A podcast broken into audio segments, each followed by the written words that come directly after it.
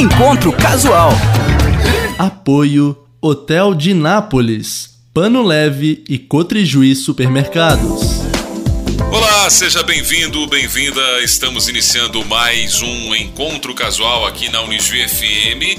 Nesse final de semana, recebendo aqui o professor uh, doutor que veio lá da do Universidade Estadual do Amazonas, Vladimir Leite. Seja bem-vindo, professor. Tudo bem?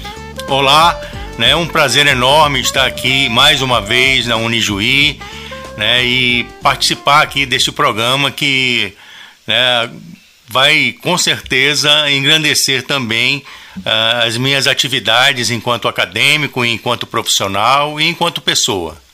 Professor, geralmente aqui no início do programa a gente vai voltar no tempo lá e contar um pouquinho do Vladimir ainda criança. O senhor é natural do, do Amazonas mesmo? É, eu, eu, sou de Manaus, né? Sou filho de baiano com uma paraense, né? E por coincidência da vida, eles se encontraram em Manaus, constituíram família, né? E sou eu, eu, o filho mais velho, e eu tenho uma irmã de quatro, quatro anos mais nova do que eu. Né? Não vamos falar nas idades, né? Lógico. não, deixa assim, as idades é. não precisa falar. Né? Mas, é, e eles. É, meu pai já faleceu, lamentavelmente. Né? Minha mãe ainda está viva, acabou de completar aí 87 anos. E moramos em Manaus. Eu nasci em Manaus, né? E lá também constituí família, né? Tenho esposa, tenho filha, ganhei uma netinha recentemente, Olha. com um ano e, e, seis meses ela já está. Então, é, construí toda a minha vida lá, né? E sempre com, com essa visão, né? De explorar muito as potencialidades da nossa região, as potencialidades do Brasil como um todo e conhecer. Né? Eu acho que a, a minha palavra-chave é conhecer. É, e em cima desse, desse conhecimento é que eu tenho exercido as minhas atividades aí nesses um pouco mais de 50 anos. pois é, professor, uh, uh, muitas vezes né, a escolha profissional passa, claro, por uma influência da família também. No seu caso, tem alguma influência de casa, a escolha por administração de empresas? É, você conhece aquele, aquele menino que é o do contra? Sou eu. então, assim. É... Não deixa de ser influência da família. É. é para ir contra, né? Mas é, eu, sempre, sempre pensei em, em trabalhar com administração. Né? Eu estudei em colégio militar, sete anos de colégio militar, na, da quinta série, antiga quinta série, né? Uhum. Hoje é o sexto ano, até o final do, do ensino médio. E naquela, naqueles momentos você poderia então decidir se você ia para academia, né? se aeronáutica, marinha, exército e tal. E eu sempre tinha na minha mente que não era aquilo que eu estava que eu almejando. Né? Eu tenho alguns amigos hoje reformado já, coronel, tenho dois, dois colegas de turma que hoje já são general, né? Mas não era a minha. E quando mas, eu fui. Mas seus pais queriam. Meu pai e minha mãe, tinha, emprego público, garantido, salário bom, né? Não tem erros. É, vai lá. E eles, como eles são funcionários públicos, né? Então tinha essa, essa linha. E eu disse: não, não quero, é, não quero isso para mim. Eu, eu vou estudar administração, eu quero trabalhar com empresas. Né? O meu sonho era ser diretor de empresas.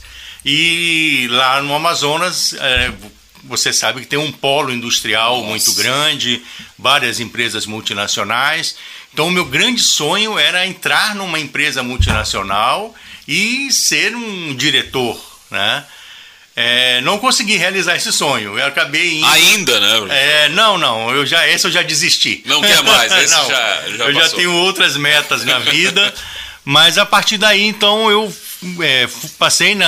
Antigamente só tinha a Universidade Federal do Amazonas, né? Era aquele que você fazia o vestibular uma vez, passou muito bem, não passou só ano que vem, né? É, hoje não, hoje você tem uma opção muito grande, você tem as universidades particulares, né? No nosso caso lá, nós temos duas federal e uma estadual, que é a que eu trabalho, é, que é a Universidade do Estado do Amazonas, que é uma universidade nova, tem 22 anos, e que nós estamos lá agora como professor do curso de administração.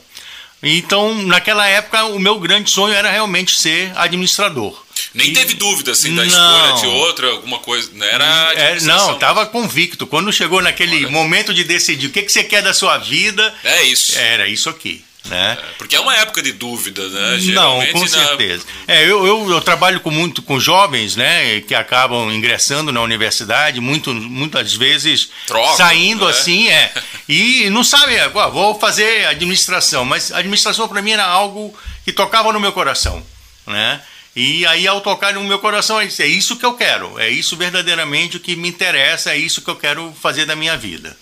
É, e, professor, seguiu a, a, a, carreira e viu também essa vocação para ser professor, ensinar. Quando que foi essa descoberta? Foi mais adiante? Já foi durante o curso? Não, eu também essa de ensinar ou como administrar ou ser um empreendedor, né? Você trabalhou no Empretec, Isso. é outro assunto ainda para lá mais adiante. É, na verdade, assim, eu também fui líder estudantil, né? E aí, como líder estudantil, você acaba tendo que se expor, né? Aparecer na frente das pessoas e falar para elas. Né? E eu lembro que a primeira vez que eu fui é, intimado a comparecer à frente de uma turma para resolver um pepino de professor, né? Cara, era mão suando, a perna tremendo, gaguejando, mas enfrentei. Né? E era uma, foi uma situação muito marcante na minha vida. Mas é, não, tinha, não tinha ainda essa ideia né, de ser professor. Uh, o ser professor ele aconteceu posterior, né? Da, da universidade mesmo, eu fui convidado por um professor para trabalhar num projeto que ele tinha. Ele estava montando um colégio e depois uma universidade. Isso ainda na graduação. Ainda né? na graduação. Então ele me convidou, veio me assessorar, vamos, vamos trabalhar juntos e eu comecei a entrar nesse, nessa área. Mas depois eu acabei mudando novamente, né? Dando 180 graus e a partir daí eu fui para o serviço público. Eu fui ser diretor administrativo da Secretaria de Administração, né? Então, cara, não deu aqui no, no distrito, no polo industrial, vamos, vamos, aqui no serviço público. E realizando os pais um é, pouco, né? Ó, eu sabia que você ia para esse lugar aí, né? Mas aí passei lá alguns dois anos na, na Secretaria de Administração, quando apareceu uma oportunidade numa multinacional da área de hospitalar, né? E eu concorri à vaga e fui classificado, ganhei. Trabalhei nessa multinacional aí também por três anos, né? Eu tinha uma carreira muito grande, mas aí é aquela veia da administração, a veia talvez do empreendedor, né? Mais uma vez apareceu um chamado, né? De um, de um parceiro vem trabalhar comigo, vamos gerenciar aqui a nossa empresa, a empresa está crescendo, estou precisando de mão de obra qualificada. E eu fui, né?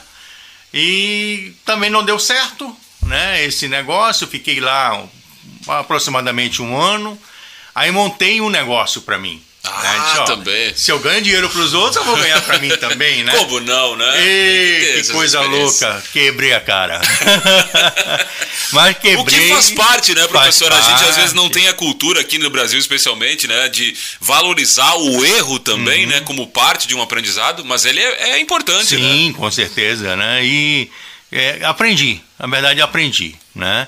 A, a, partir daí eu permaneci nessa área hospitalar e também apareceram outras oportunidades, outras empresas.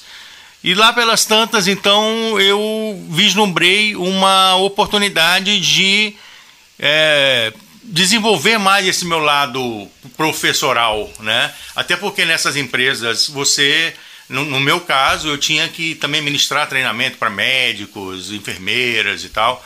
E acabei desenvolvendo isso, gostei. Né? Gostou, né? acabou. E apareceu uma oportunidade no Sebrae. O Sebrae estava contratando né, pessoas para trabalhar na época, era um programa da época do governo Fernando Henrique, chamava Brasil Empreendedor. Né? E foi quando eu entrei nessa, nessa área mais assim, a, vamos botar acadêmica entre aspas, né? É, e fui para a sala de aula e gostei daquilo. Fui, fui é, enriquecendo, ganhando musculatura. e aí depois a gente vai falar do Empretec, e apareceu um Empretec, a convite também.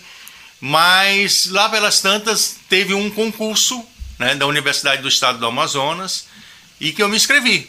E concorri, ganhei também em primeiro lugar na minha aí, categoria. Hoje eu sou professor do curso de administração e a minha área de atuação é marketing e empreendedorismo. Na Universidade Estadual do Na Amazonas. Universidade do Estado Ou do seja, desde Ai, já tem 14 anos essa brincadeira. na época eu tinha. As pessoas não estão me vendo, né? Mas na época eu tinha cabelo, pra vocês terem uma ideia. é. Então, é, foi um negócio muito, muito bom. E eu me, me descobri realmente na sala de aula, agora como um professor, né? Aí saí para fazer o mestrado, é, fiz doutorado, né? E acabei chegando aqui na Unijuí para vamos... fazer o pós-doutorado. E nós vamos falar de tudo isso, professor. Mas agora chegou a vez de anunciar as primeiras do programa de hoje. O que, que a gente ouve? As duas primeiras? Legal. Olha, eu, eu escolhi aqui duas, é, dois grupos, né? Um grupo, inclusive aqui do Rio Grande do Sul, que é um, um casal, que é o Overdriver Duo. Né? Eles têm uma música autoral chamada Special que eu acho que tem uma mensagem muito legal, exatamente dessa, desse momento né, de, de você é, é se valorizar, de você aumentar sua autoconfiança né, e de colocar a bola para frente. E também eu selecionei um grupo de Brasília, que agora na, na época da pandemia do Covid, a gente acabou ficando em casa, né? E foi, foi assistir Netflix, e YouTube. Todo mundo e, revisitou, né? É, e eu acabei me apaixonando tanto pelo Overdrive Edu quanto pela Rock Beats, uma banda lá de Rock Brasília, Beats. que eles tocam de tudo, né? E eu também separei uma música autoral chamada Tudo Certo, Tudo Errado, que também faz parte da minha vida, né?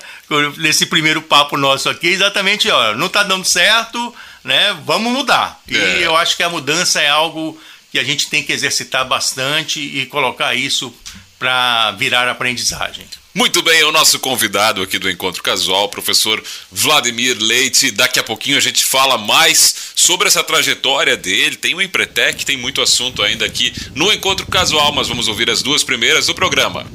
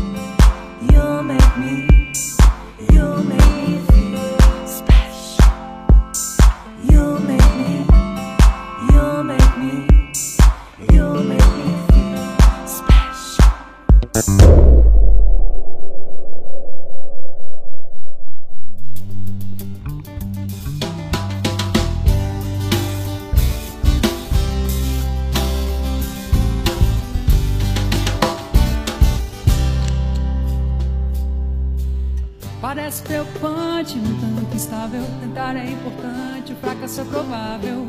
Entre tantas outras, escolhemos uma opção. Fechar os olhos e prosseguir, sem pensar pra onde ir, sem pensar na direção. Sempre penso em você, como um sonho inatingível. Uma história que não tem final, e nem dá certo na vida real. Nosso caso impossível, eu não te entendo. Você também não quer me entender. E ficar assim acertado Tudo certo, tudo errado.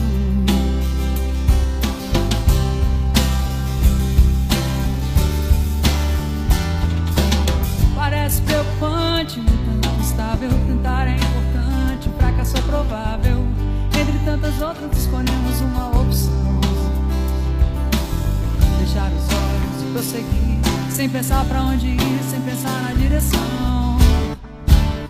Sempre penso em você como um sonho inatingível. Uma história que não tem final e nem dá certo na vida real. Nosso caso impossível, eu não te entendo. Você também não quer me entender. E ficar assim acertado, tudo certo, tudo errado.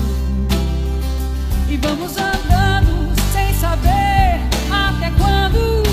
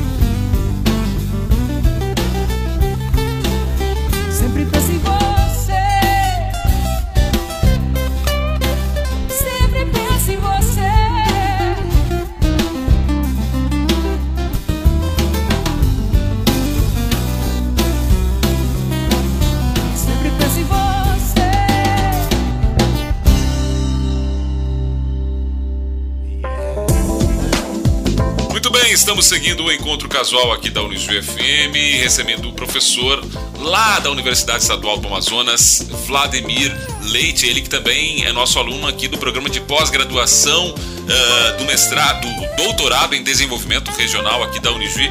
Professor, vamos falar antes da sua relação aqui com a Unijuí do Empretec, que é um curso que inclusive eu já fiz, e é um curso muito famoso na área do empreendedorismo, né?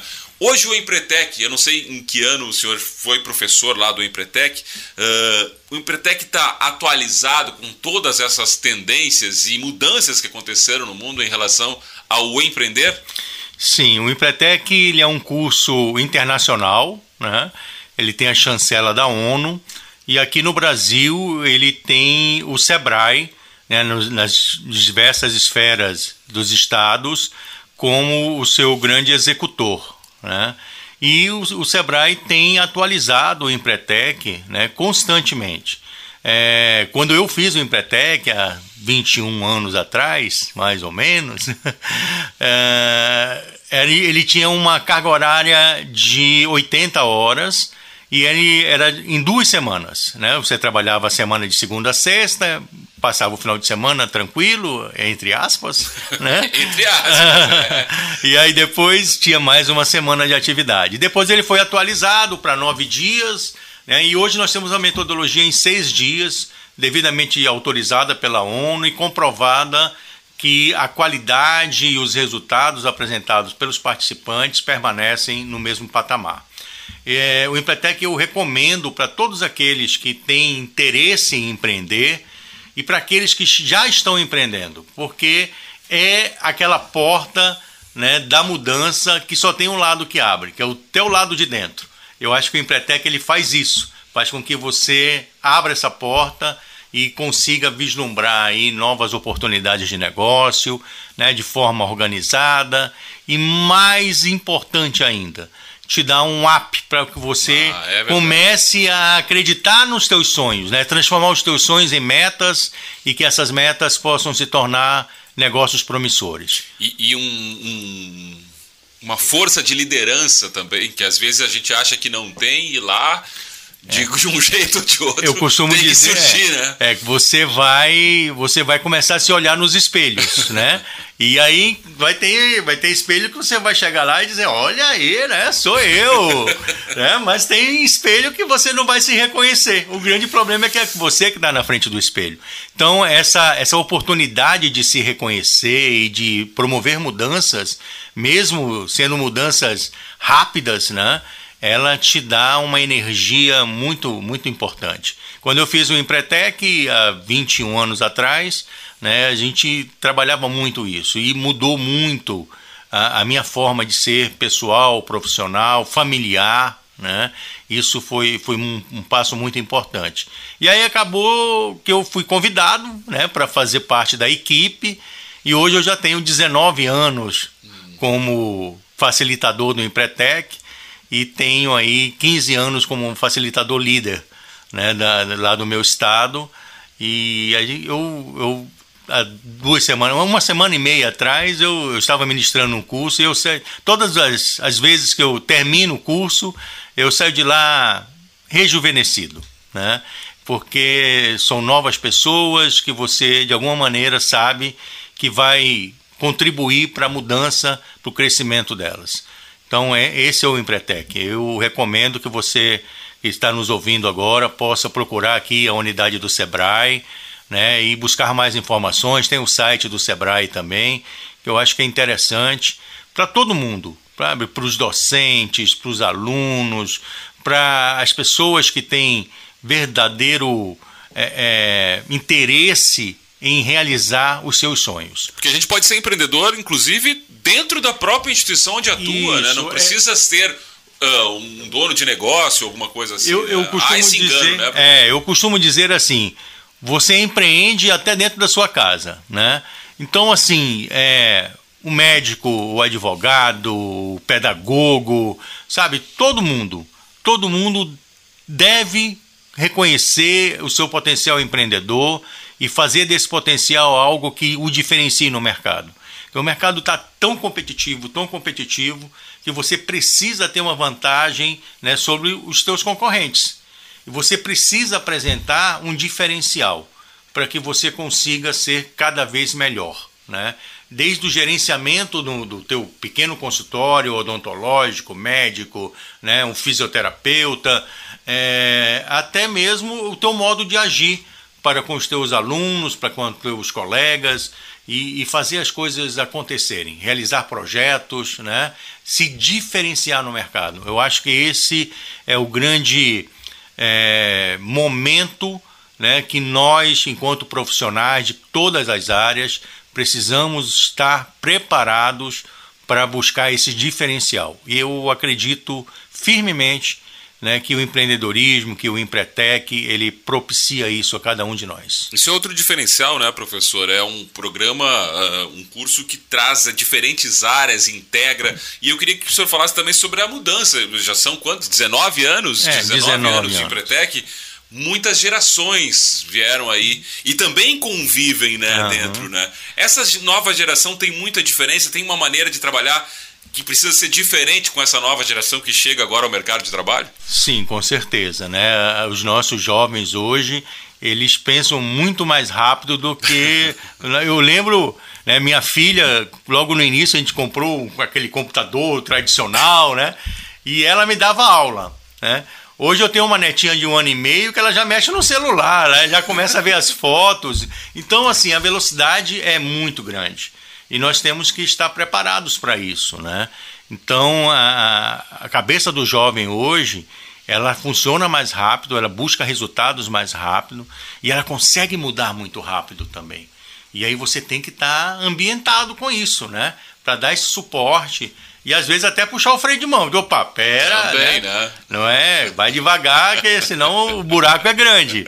Né? Então é, é, é, fundamental você reconhecer e saber trabalhar. O jovem hoje ele tem muitas habilidades que no meu caso eu não tinha, né? É, a, a, própria utilização do, da tecnologia, né? É, eu estudei ainda nas famosas enciclopédias, né? Não tinha Google, não tinha computador, você tinha que ir para a biblioteca folhear livro. O que tem suas vantagens também, né, professor? Talvez na maneira de assimilar, né? Uhum, né? É, mas é, a, a, grande questão é a atualização dos dados, né? Os dados hoje mudam de um dia para o outro. Muito rápido. Né? Eu estava vendo a postagem do Facebook é, recentemente e assim, eu lembro que uma postagem, um rádio demorou 30 anos para alcançar um milhão de, de pessoas, né? Hoje você tem aí o Facebook com seis meses, né? Então, e tem agora uma nova tecnologia aí que está sendo divulgada que com seis dias chegou a um milhão, né? Então, assim, é, velocidade. A mente das, das pessoas, a mente do jovem, ela funciona muito mais rápido. E nós temos que é, aproveitar isso para transformar isso em algo que verdadeiramente traga resultados. Professor, eu queria que o senhor falasse ainda um pouquinho, para a gente finalizar esse bloco aqui, uh, do seu doutorado lá na Argentina, né? Que foi Isso. também o que possibilitou o encontro com o nosso professor Daniel Baggio, Exatamente. que é quem está articulando esse encontro casual aqui. Isso, o, o Baggio foi é um irmão que eu ganhei, né? É um irmãozaço, é um cara que estendeu a mão assim e foi na minha loucura. Né? eu, como você já disse, eu moro em Manaus, né? Um pouquinho distante daqui, mas. Dois mil quilômetros é, mais ou menos. Em linha reta, né? em linha reta. mas é, eu fui fazer o doutorado em administração, né? Eu tinha, fui, tinha uma indicação da UNAM, da Universidade Nacional de, das Missões, e acabei conhecendo lá o Baggio, foi o meu indicado para ser o meu orientador da minha tese. Né? Tudo ótimo, é, entrou, na, embarcou na minha, é, a gente desenvolveu um trabalho bem interessante, que inclusive resultou num livro né, que eu publiquei. Já vamos é, falar dele no terceiro bloco. Isso.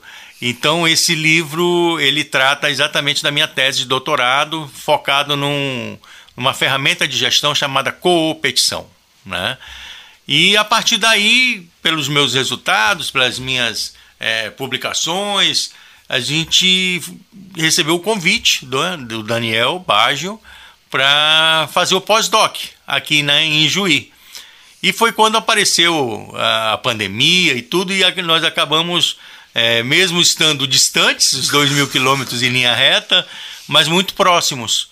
Né? Nós construímos aí várias publicações, temos um capítulo de livro é, em inglês, né, que nós publicamos lá nos Estados Unidos, é, tudo em cima das oportunidades que aparecem. Né? Essa e é uma característica empreendedora também a questão da rede de contatos, né? Sim. né? Isso é fundamental e através dessa rede de contato você acaba abrindo muitas portas. É, do, da mesma maneira que o Daniel abriu a porta aqui de, de da Unijuí para mim, né? E hoje eu estou é, vindo aqui a Ijuí, a Unijuí, exatamente para articular né, um projeto para o estado do Amazonas, né, levar o mestrado e o doutorado em desenvolvimento regional para a Universidade do Estado do Amazonas, para que nós possamos também capacitar as pessoas lá. Né? É, nós temos um mercado enorme, como eu falei, nós temos um polo industrial com mais de 400 empresas.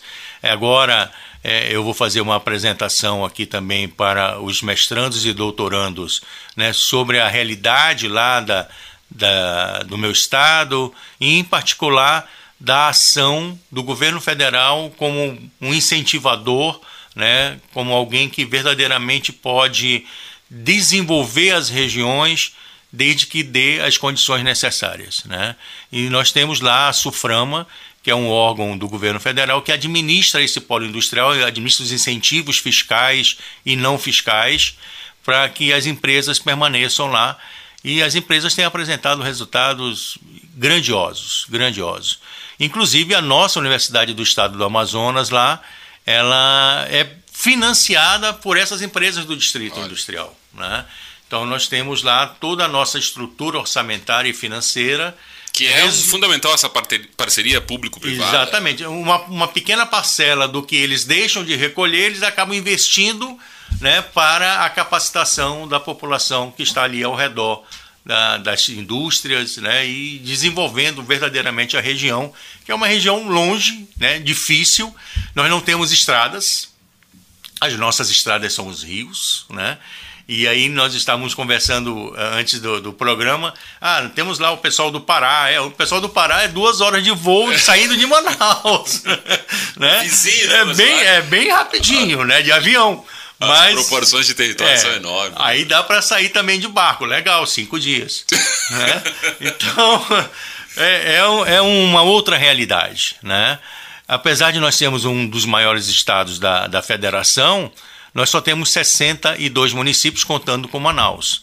Né? Então, eh, os nossos municípios, eu tenho um município do tamanho do Rio Grande do Sul. É, pois é. e aí, como é que administra tudo isso? Você, o, o, prefeito não consegue chegar em todas as comunidades, e aí acontecem várias, vários problemas né? sociais, econômicos, e que vai ter que administrar isso de alguma maneira. Então, Manaus hoje é uma cidade-estado, né, em que a economia, 80% da economia do Estado está é, relacionada com Manaus, tanto na indústria, no comércio né, e nos serviços, já que o nosso setor agropecuário ainda é um setor em desenvolvimento. Nós não temos esse setor como uma grande fonte de renda para o governo. Né, e existem algumas iniciativas, o próprio atual governo lá tem incentivado muito esse setor agropecuário a ação da, do desenvolvimento regional federal né, com a SUFRAMA, ela envolve o comércio, a indústria e o setor agropecuário, só que o comércio ele já esteve muito forte na década de 70, né, início dos anos 80. Hoje nós vivemos basicamente das indústrias, né, e o polo industrial gera em torno de 500 mil empregos, é, 100 mil direto e 400 mil indiretos. E o setor agropecuário ainda é uma perspectiva né, para que no futuro a gente possa também se transformar num grande celeiro. Mas aí tem toda uma complicação né, de é, floresta, indígenas e é, a coisa. Aí damos quatro programas para gente conversar. Dizer, aí vamos ter que fazer outro programa, professor. É o rizoma temático. mais música, professor, mais duas eu peço para o senhor anunciar aqui nesse final de bloco, do segundo bloco do Encontro Casual. Legal, eu trouxe também duas, duas, dois grandes grupos né, que eu gosto muito, gosto de rock. Né? Então eu trouxe aqui o J Quest com Imprevisível, né? E trouxe It's My Life com o Bon Jovi, né? Que eu também já tive a oportunidade de assistir o show, que é maravilhoso. Né? E o J Quest também é um outro grupo que eu gosto muito. E nós vamos ouvir agora é o encontro casual aqui que traz o professor Vladimir Leite lá do Amazonas aqui para nossa Unijuí para o encontro casual.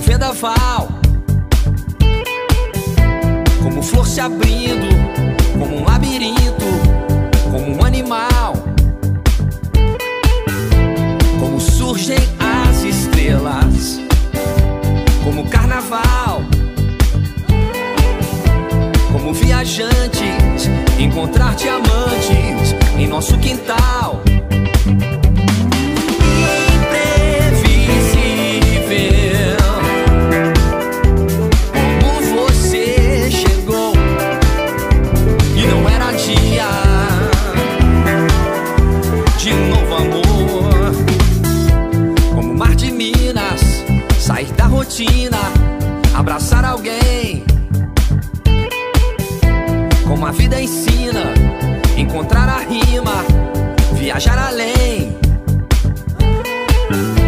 Como fosse sexta-feira, um programa bom. Te amar a noite inteira. É. Versos de Drummond.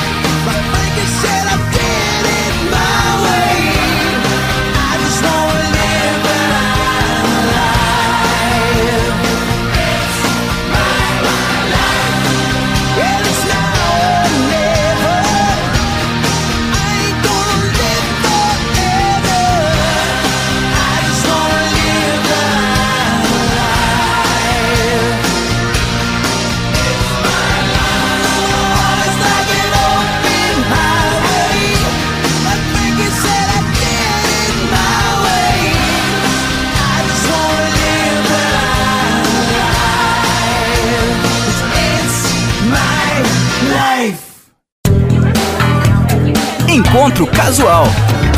Apoio Hotel de Nápoles, Pano Leve e Cotrijuí Supermercados. Depois do intervalo, nós estamos de volta com o encontro casual, recebendo hoje o professor Vladimir Leite, lá da Universidade uh, do Estado do Amazonas, que também faz aqui o programa de pós-doutorado em desenvolvimento regional, programa aqui da Unijuí, uh, que a gente terminou falando dele, né, professor? Com essa relação com o professor Daniel Baggio, que também tem um livro, né? Resultou o seu mestrado nesse livro, né? Não, esse aqui é o doutorado. Esse é do esse doutorado. já é o mesmo, doutorado. Que é a Esse- competição como estratégia de fortalecimento das capacidades dinâmicas.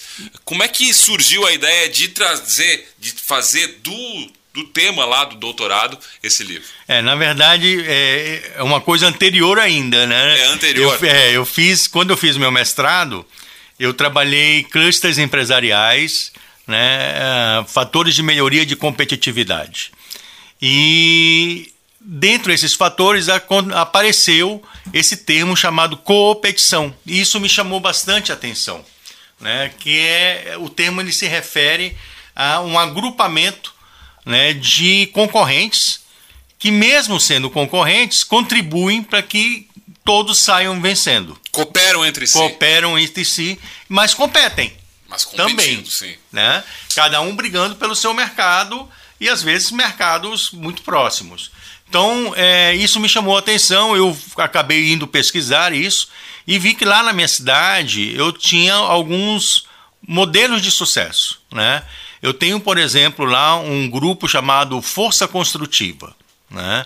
Esse, eh, são várias pequenas lojas de material de construção que se agruparam, né, formaram um, um cluster e a partir desse cluster eles conseguem fazer compras conjuntas, eles fazem treinamentos conjuntos para os seus colaboradores, eles fazem mídia conjunta, né? E nós como temos lá, eh, já falei essa questão da logística muito pesada, né? O custo de logística é alto e eles partilham também isso. Então dilui os custos, todos saem ganhando, Claro. né? E todos continuam brigando pelo seu cliente. Mas né? no que dá para cooperar, né? Com certeza, gerenciam e, e, é, hoje o que vale muito é essa questão da, da transparência, né, da confiança, e eles acabam criando um vínculo muito forte.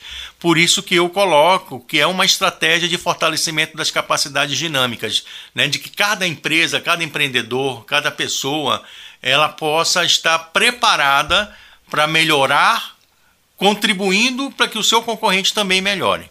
Então, é, esse é o grande mote do livro, apresentar isso. Algumas pessoas ainda não conhecem. Nós temos aqui na Unijuí o professor Sausen, né, que trabalha muito é, esse tema, que é um grande referencial Brasil, né, e que sai é, da América sobre o tema. Então, a gente está trabalhou esse material com, com o Baggio, né, e disto resultou uma tese e eu acabei transformando isso num livro, lancei esse livro agora no final do ano, né, e até trouxe ah, aqui para os colegas aqui da Unijuí, né, mostrar que a, a construção, o resultado efetivo de todo esse trabalho que foi desenvolvido.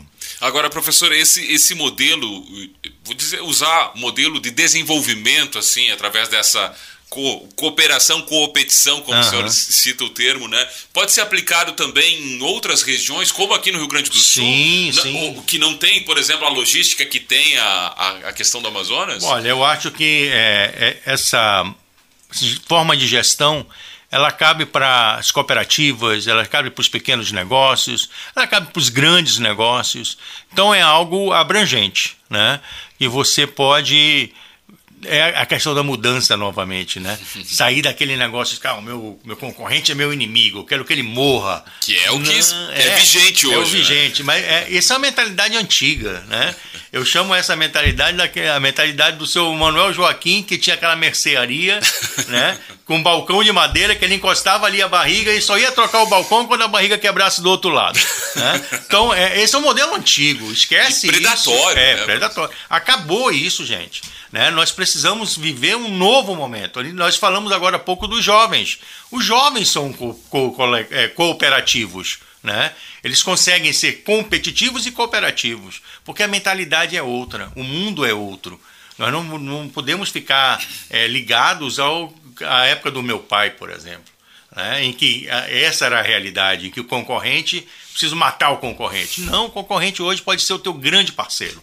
Eu acho que isso é uma grande mudança na gestão e que traz resultados. Eu tenho visto bons resultados né, na minha região, sei de outros modelos, isso é internacional, a Itália trabalha isso, né, Portugal trabalha isso, é, e é uma alternativa. Até porque não, não tem hoje como matar o teu concorrente, né? Ele está em todo lugar, né? Ele não é do teu vizinho mais, lá, é. do, do, vizinho do seu João Manuel lá, né? O meu concorrente hoje é a China, é a Índia, né? É os Estados Unidos, é todo mundo, né? E assim, que bom que eles existem, porque eles vão me obrigar a melhorar cada dia, né? E aí voltando lá para o Empretec, é o que o Empretec prega, né?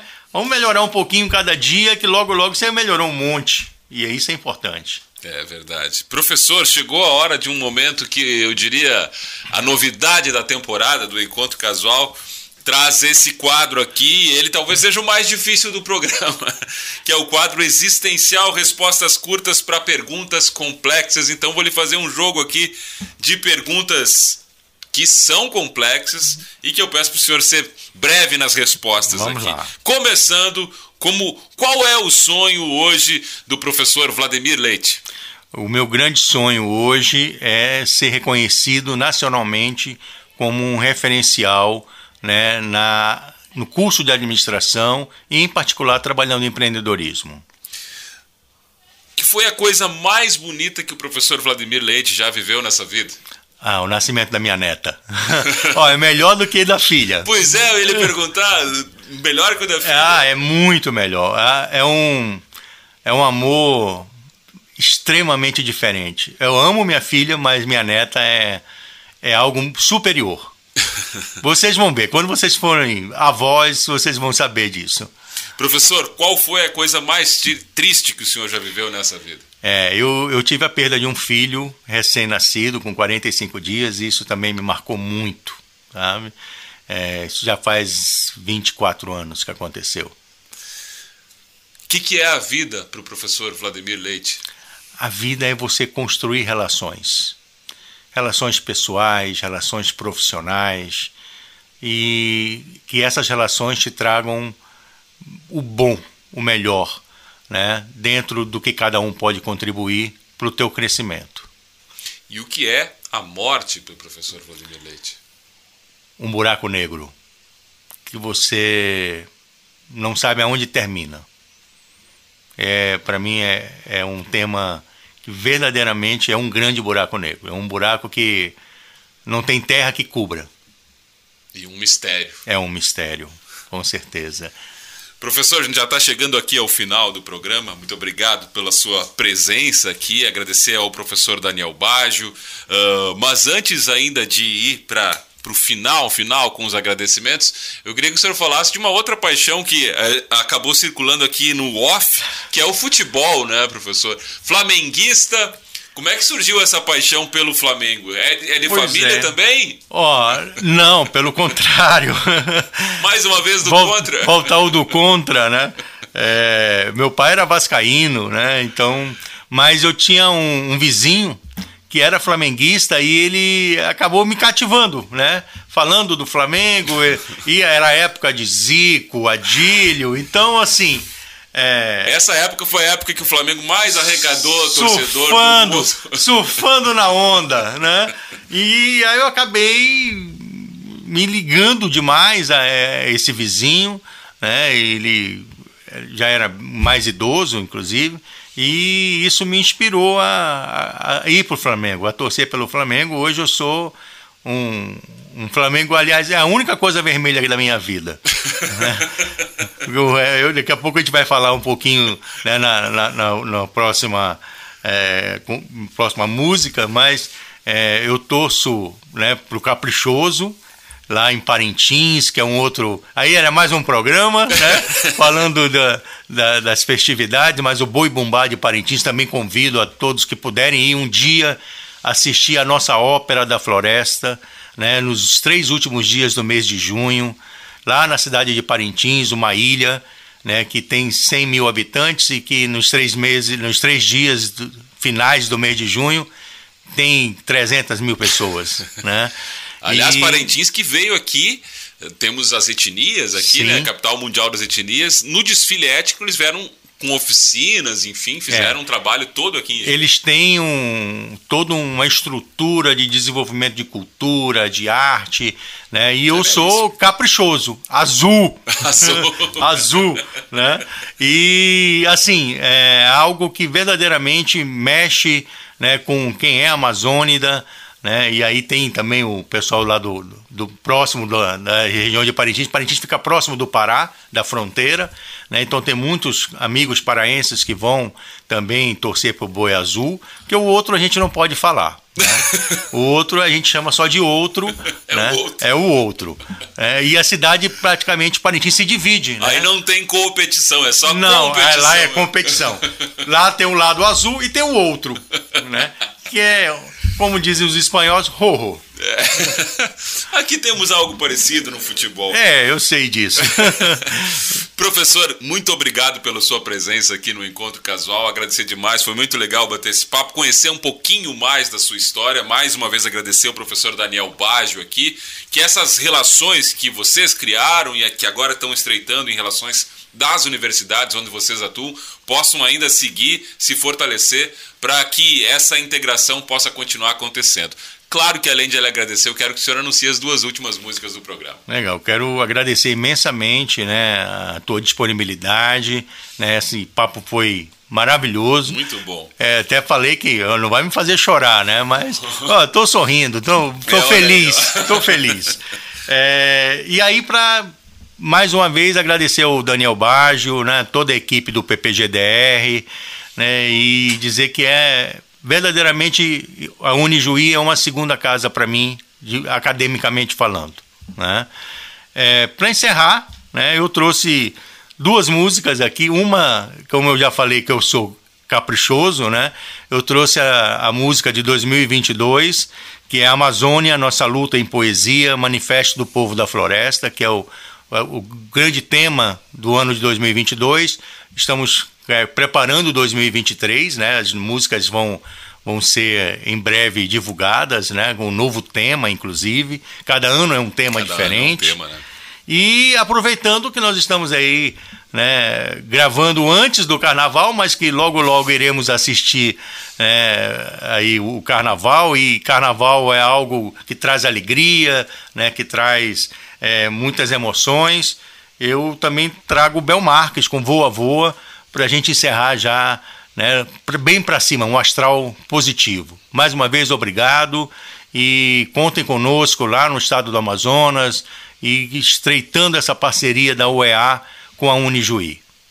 Muito bem, é o encontro casual aqui com o professor Vladimir Leite, lá da Universidade Estadual do Amazonas. Muito obrigado mais uma vez. Ficamos por aqui no próximo programa, no próximo final de semana, tem mais um encontro casual aqui na Unisv FM. Até lá!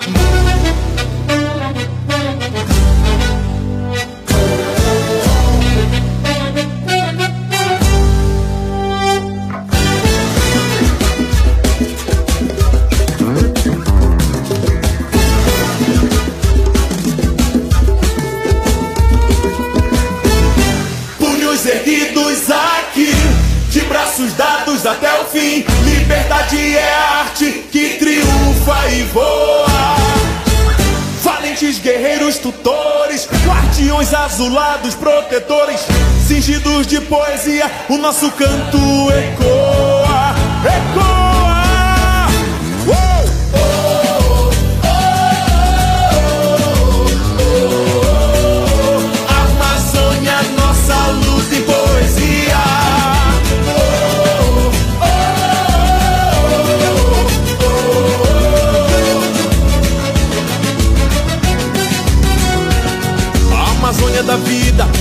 Dos deuses, das aves em bando, dos rios, a cura da terra, a luz da ciência, esperança futura iluminar. A Amazônia das gentes, das mentes dos povos antigos e novos, das penas e braços de aldeias, barrancos, cabanas e povos indígenas.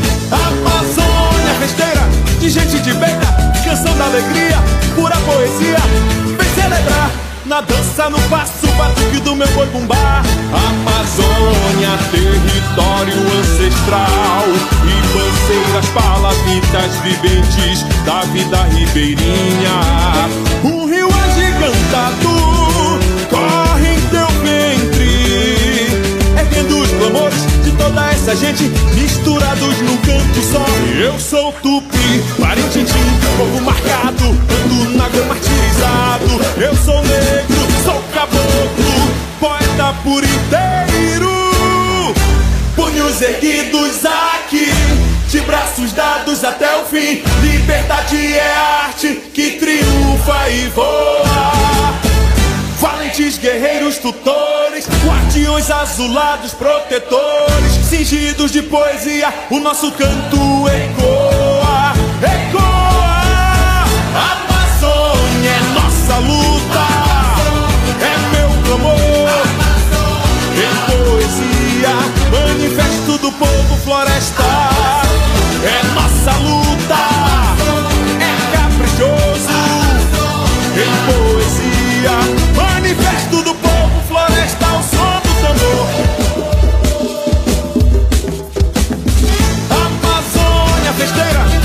de beira, canção alegria, pura poesia, vem celebrar. Na dança, no passo, batuque do meu boi bumbá Amazônia, território ancestral Ribanceiras, palafitas viventes da vida ribeirinha. Um rio agigantado corre em teu ventre Erguendo os clamores de toda essa gente Misturados num canto só.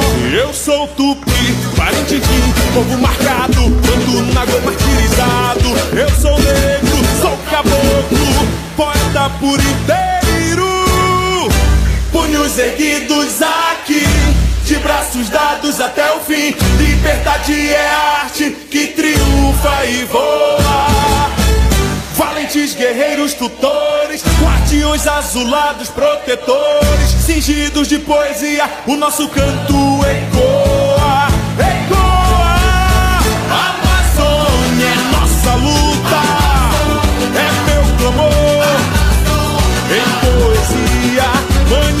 do povo florestal, é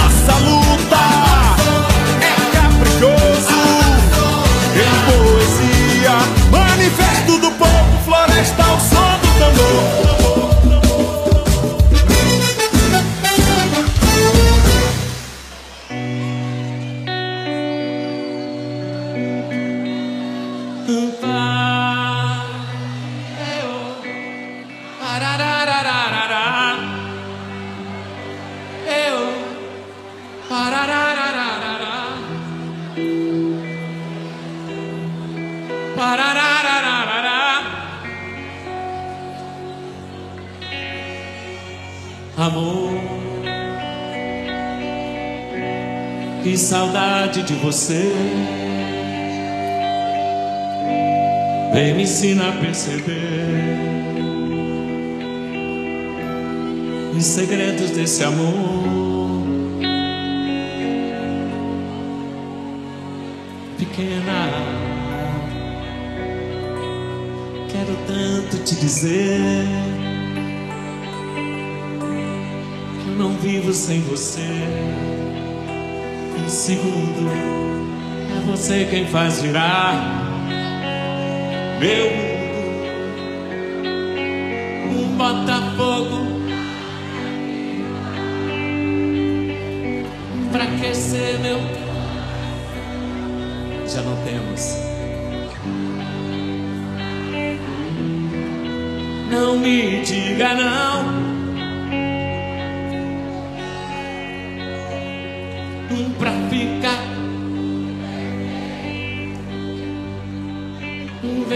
Vem